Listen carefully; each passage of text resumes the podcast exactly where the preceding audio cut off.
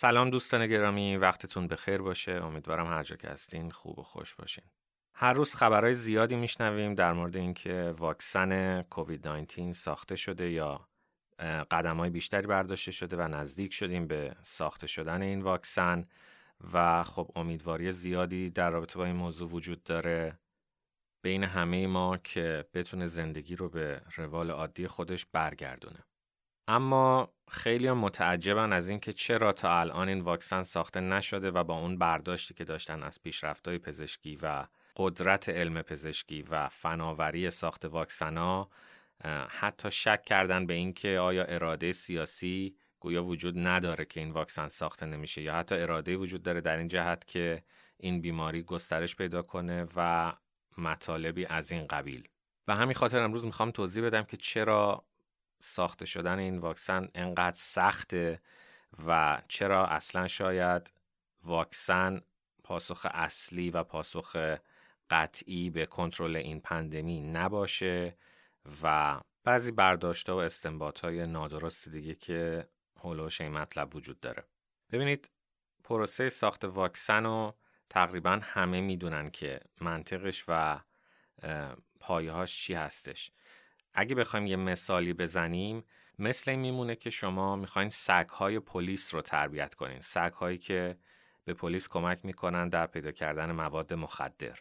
شما برای اینکه این سگا رو تربیت کنین باید یک نمونه از این ماده مخدر رو به این سگان نشون بدین و اینا بو کنن و حساس بشن به اون ماده. و در عین حال طیف وسیعی از مواد دیگر هم به اینا اصطلاحاً اصطلاح ایمیونولوژیکش اصطلاحی که تو پزشکی استفاده میشه. پریزنت کنین معرفی کنین مثل اینکه سگها سلولای ایمنی بدن باشن. و بهشون بگین که اینا مهم نیستن. و پروسه خیلی حساس و تکنیکی هم هست دیگه. برای اینکه بسیاری از این نمونه ها که تو پزشکی معادلش میشه آنتیژن که قسمت از بدن ویروس هستش برای سگ ها یا سلولای ایمنی بدن به صورت طبیعی خیلی حساسیت زان فکر کنین مثلا در چمدون یک مسافری ممکنه مواد زیادی باشه که بو داشته باشه و برای سگ حساسیت برانگیز باشه به صورت طبیعی. ممکنه ادویه باشه. ولی سگ نباید اونا رو تشخیص بده. بعد اونا رو بی‌اعتنا باشه نسبت بهش و صاف بره مثلا کوکائین، هروئین یا مواد مخدر دیگر رو کشف بکنه. و این پروسه خیلی ساده ای نیستش. ساخته شدن یه واکسن شبیه نوشتن یه آنتی ویروس کامپیوتری نیست و یکی از مهمترین مسائلی که ما باید متوجهش باشیم اینه. برای اینکه شما یه ویروس خوب به سیستم ایمنی بشناسونید و حساسش بکنید به بیش از یه تارگت احتیاج دارید.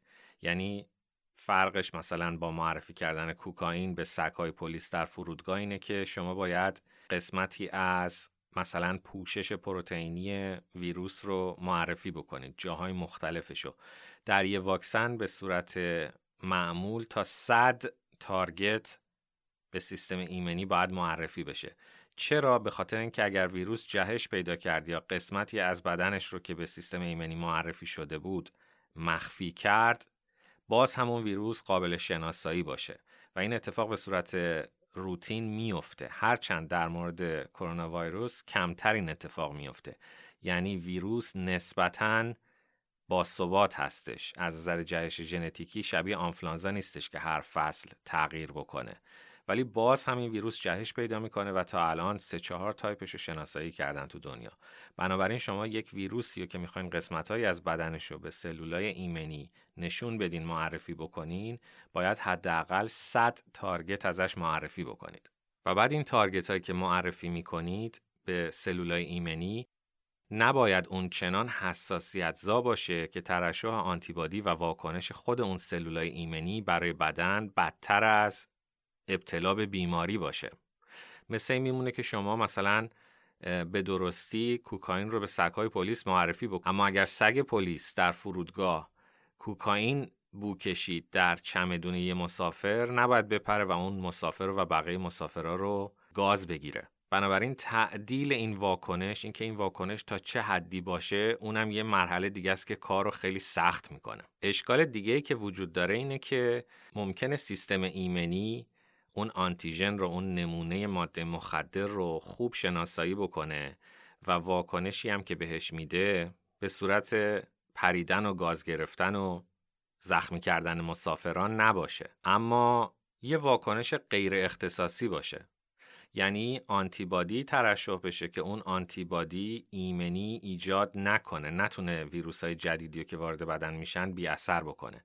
شبیه اینه که سگ پلیس اون مسافری که ماده مخدر حمل می‌کنه شناسایی بکنه ولی پلیس ترتیب اثر نده و اجازه بده که اون مسافر عبور کنه و ماده مخدرش رو با خودش ببره. اصطلاحا میگن که آنتیبادی ها ممکنه محافظت کننده protective نباشن. ویروس شناسی به نام رابرت لمکین ویلیامز دقیقا اعتقادش همینه. میگه ما ممکنه واکسن بسازیم ولی واکسن محافظت کننده نباشه. اگر بهش فکر بکنیم ببینید الان صحبت از این میشه که ممکنه افرادی دوباره مبتلا به این بیماری بشن.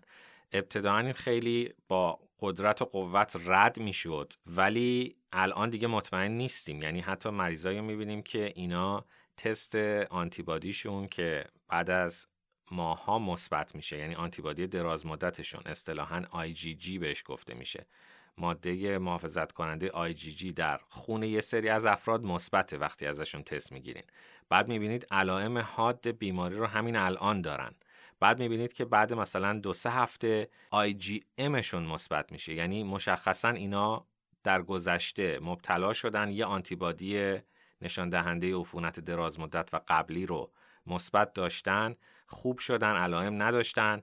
بعد الان علائم حاد پیدا کردن. حالا بعد از چند هفته تستشون می‌کنیم می‌بینیم که دوباره این آنتیبادی رو دارن. این اول مواردی جاهای مختلف دنیا گزارش شد. و رد شد. گفتن که نه این عفونت تو بدنشون مونده بوده تعداد ویروس کم شده بوده. ما اول شناسایی نکردیم حالا دوباره شناسایی کردیم. اما مواردش همینطور داره میاد و این احتمال وجود داره که در واقع افراد دوباره مبتلا بشن. مثلا مواردی رو چین گزارش کرد بین 5 تا 15 درصد مبتلا شده دوباره مثبت شدن. مواردی رو کره جنوبی گزارش کرد و واقعا نمونه‌ای داریم می‌بینیم. اصطلاحی هستش تو پزشکی به نام ری اینفکشن یعنی یه فردی یک عفونتی رو گرفته خوب شده ایمنی پیدا کرده و بعد دوباره عینا همون عفونت و همون ویروس رو گرفته. این اتفاق می‌تونه بیفته در کسایی که سرکوب ایمنی پیدا کردن. مثلا به دلیل بیماری های خود ایمن داروهای سرکوبگر ایمنی مصرف کردن یا سرطان داشتن این داروها رو مصرف کردن. یا به دلیل یه بیماری مثل ایدز ایمنیشون ضعیف شده اینا می‌تونن reinfection پیدا کنن. دوباره همون عفونت رو بگیرن. یه ترم دیگه که عفونت دوباره نیست ولی دوباره افراد مثبت میشن بهش میگن re-positivity و یا دوباره ویروس در بدن اینها قابل شناسایی میشه به خاطر ریزش ویروس های مرده مثلا. اینو بهش میگن re-detectability یعنی دوباره ویروس قابل شناسایی میشه. باز اصطلاح دیگه هست به نام ری اکتیویشن یعنی ویروس مدتی خاموش میشه فعالیت تکثیریش رو متوقف می‌کنه در درون سلولای بدن و بعد دوباره فعال میشه. یه حالت دیگه که می‌تونه اتفاق بیفته اینه که فرد چندین نوع جهش یافته از یک ویروس رو همزمان بگیره multiple infections. و یا اینکه آلوده به ویروس بشه و اصلا علامت پیدا نکنه و وضعیت ناقل پیدا کنه دیگه carrier state. تمام اینا باعث میشن که تستای ما به صورت کاذب منفی بشه یا مثبت بشه و در موردش اشتباه بکنیم. یا اینکه واکسنی که می‌سازیم الزاما موثر نباشه و مطالعات ما رو مخدوش بکنه. عرض کردم مثلا در کره همون ماهای اول 116 تا کیس پیدا کردن که اینا منفی شدن. در دو نوبت به فاصله 48 ساعت منفی بودنشون تایید شد و بعد دوباره مثبت شدن. و هنوزم بحث توی محافل پزشکی که آیا این reinfection بوده re-positivity بوده re-detectability بوده یا reactivation بوده. معنیش این میشه که فردی بیماری رو گرفته مثل اینکه واکسن زده باشه مثل اینه که اون ماده مخدر به سگهای پلیس معرفی شده باشه. و آنتیبادی که ترشح شده واکنشی که پلیس و سگها نشون دادن دیگه محافظت کننده نیست. خب وقتی خود بیماری رو فرد ممکنه دوباره بگیره طبیعتا واکسن هم اینجا دیگه بیمعنی میشه. یه علتی که این قضیه اتفاق میفته این هستش که این بیماری حالا به اون شکل اولیش که شناسایی شد و علائم نشون داد یه بیماری تنفسی بود. سیستم تنفسی رو بدون علائم حاد و شدیدش درگیر می‌کرد.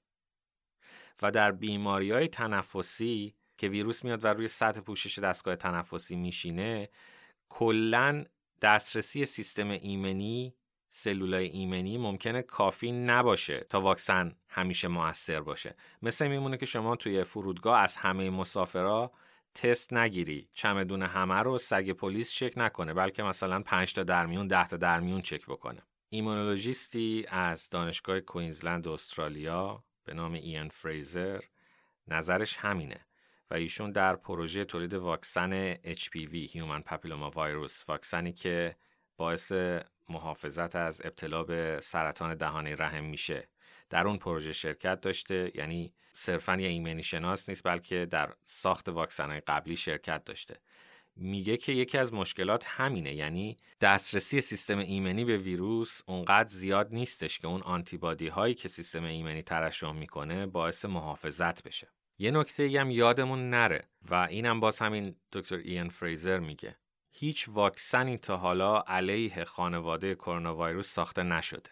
تقریبا علت یک چهارم سرماخوردگی ها کامن کولد همین کرونا ویروس ها هستند و ما می‌بینیم که هر فصل ممکنه مبتلا بشیم و حتی ابتلاع آخر فصل از ابتلاع اول فصل بدتر باشه. یعنی نوعی حساسیت ایجاد میشه که این حساسیت نه تنها کمک نمی‌کنه به عدم ابتلا به سرماخوردگی یا این کووید 19 ویروس جدید بلکه واکنش بدن رو بدتر می‌کنه و نگران کننده تر می‌کنه. در کل ما برای بیماری های محدودی واکسن ساختیم و برای طیف زیادی از بیماری ها هیچ وقت نتونستیم واکسن بسازیم. هنوز ما علیه ایدز بعد از تقریبا چهل سال از شناساییش در سال 1982-84 تا الان هنوز واکسن نداریم. بعد از 70 سال از کشف dengue fever تب دنگی پارسال یه واکسن درست کردیم که اونم protectivity ش محافظت کنندگیش 100 درصد نیست. برای ویروس های دیگه خانواده کرونا که مثلا 2002-2003 شناسایی کردیم یعنی سارس و مرس برای هیچ کدوم واکسن نداریم. سریعترین case ساخت واکسن برای mumps بوده بیماری اوریون که چهار سال طول کشیده. حتی با تصور پیشرفت‌های تکنولوژی همه اینا رو باید در نظر بگیریم که ما با خانواده کرونا ویروس به طور کلی ساخت واکسنش مشکل داریم. امیدی که وجود داره اینه که واکسن به قول دکتر انتونی فاوچی 70 درصد protectivity به ما بده حدوداً و این در کنار اونایی که گرفتن و سطح آنتیبادی کافی دارن. برای اینکه خیلی گرفتن و سطح آنتیبادی درشون کافی نیست. بازم مطالعاتی هستش که نشون میده که اونایی که گرفتن اما شدت بیماریشون اونقدر نبوده که برن بیمارستان اونا سطح آنتیبادیشون محافظت کننده نیست. اما باز فرض ما و امید ما اینه که اونایی که گرفتن و سطح آنتیبادی کافی دارن و اونایی که به وسیله واکسن تا حدود 70 درصد به ایمنی می‌رسن به تعداد کافی برسن یعنی جمعیت کافی از جهان به یک ایمنی برسه که بقیه مردم بتونن زندگی عادیشونو بکنن. یعنی بخشی از این واکسن متوجه درمان اقتصاده نه درمان فرد فرد افراد. و هدف کوچیکی هم نیست. نمی‌تونیم بگیم که خب تبلیغات یا بازاریابیه. برای اینکه اقتصاد بخشی از سلامت جامعه است.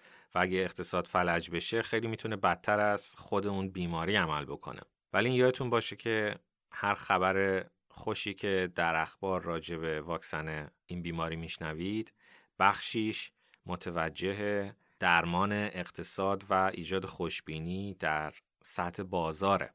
در علم واکسن و ایمنی شناسی و ویروس شناسی یه جمله معروفی دارن میگن که موشا دروغ میگن و میمونا راستشو نمیگن. یعنی از 150 مطالعه که الان داره در سطح جهان انجام میشه در فازهای مختلف خیلیاش هنوز در سطح preclinical هست. یعنی در سطحیه که هنوز روی انسان آزمایش نشده. داره روی موش و میمون آزمایش میشه.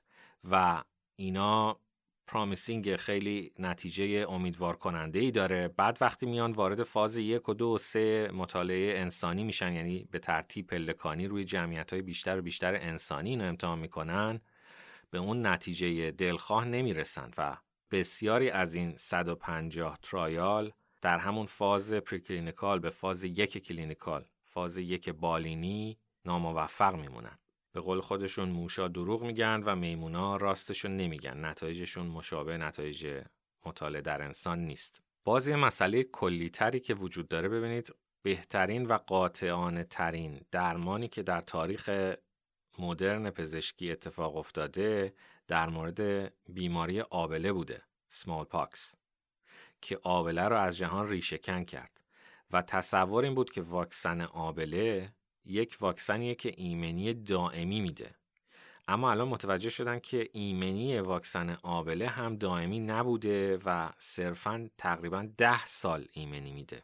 مطلب دیگه ای دارم براتون تهیه می‌کنم راجع به بیوتروریسم که اونجا دکتر مسی از بیمارستان ماونت ساینای در نیویورک در آمریکا که متخصص عفونی و فلوی بیوتروریسم و جنگ میکروبی هستش میگه که ما الان تو دنیای زندگی می‌کنیم که هیچ کس به آبله ایمنی نداره. هرچند که ویروس در طبیعت دیگه وجود نداره ولی خب در زراتخانه های میکروبی کشورهای مثل آمریکا این ویروس رو ذخیره کردن و نگه داشتن و به ارتش آمریکا این واکسن رو می‌زنن. و 300 میلیون دوز آماده واکسن آبله همیشه در آمریکا وجود داره. حتی یه چنین ویروسی یعنی ویروسی که در واقع ریشهکن کردن شاهکار علم پزشکی بوده ایمنیش دائمی نبوده. بنابراین یه مقدار باید خوشبینی ها رو تعدیل بکنیم نسبت به این قضیه. جالبه که یکی از منابع خبری که به صورت مرتب آپدیت میشه و به روز میشه در مورد کرونا ویروس دکتر شولت هست که این در مورد همین واکسن آبله میگفتش که اولین بار رازی زکریای رازی متوجه شد که آبله می‌تونه reinfection داشته باشه. یعنی حتی آبله هم ایمنی کامل نمیده و یک حمله دومی اتفاق میفته.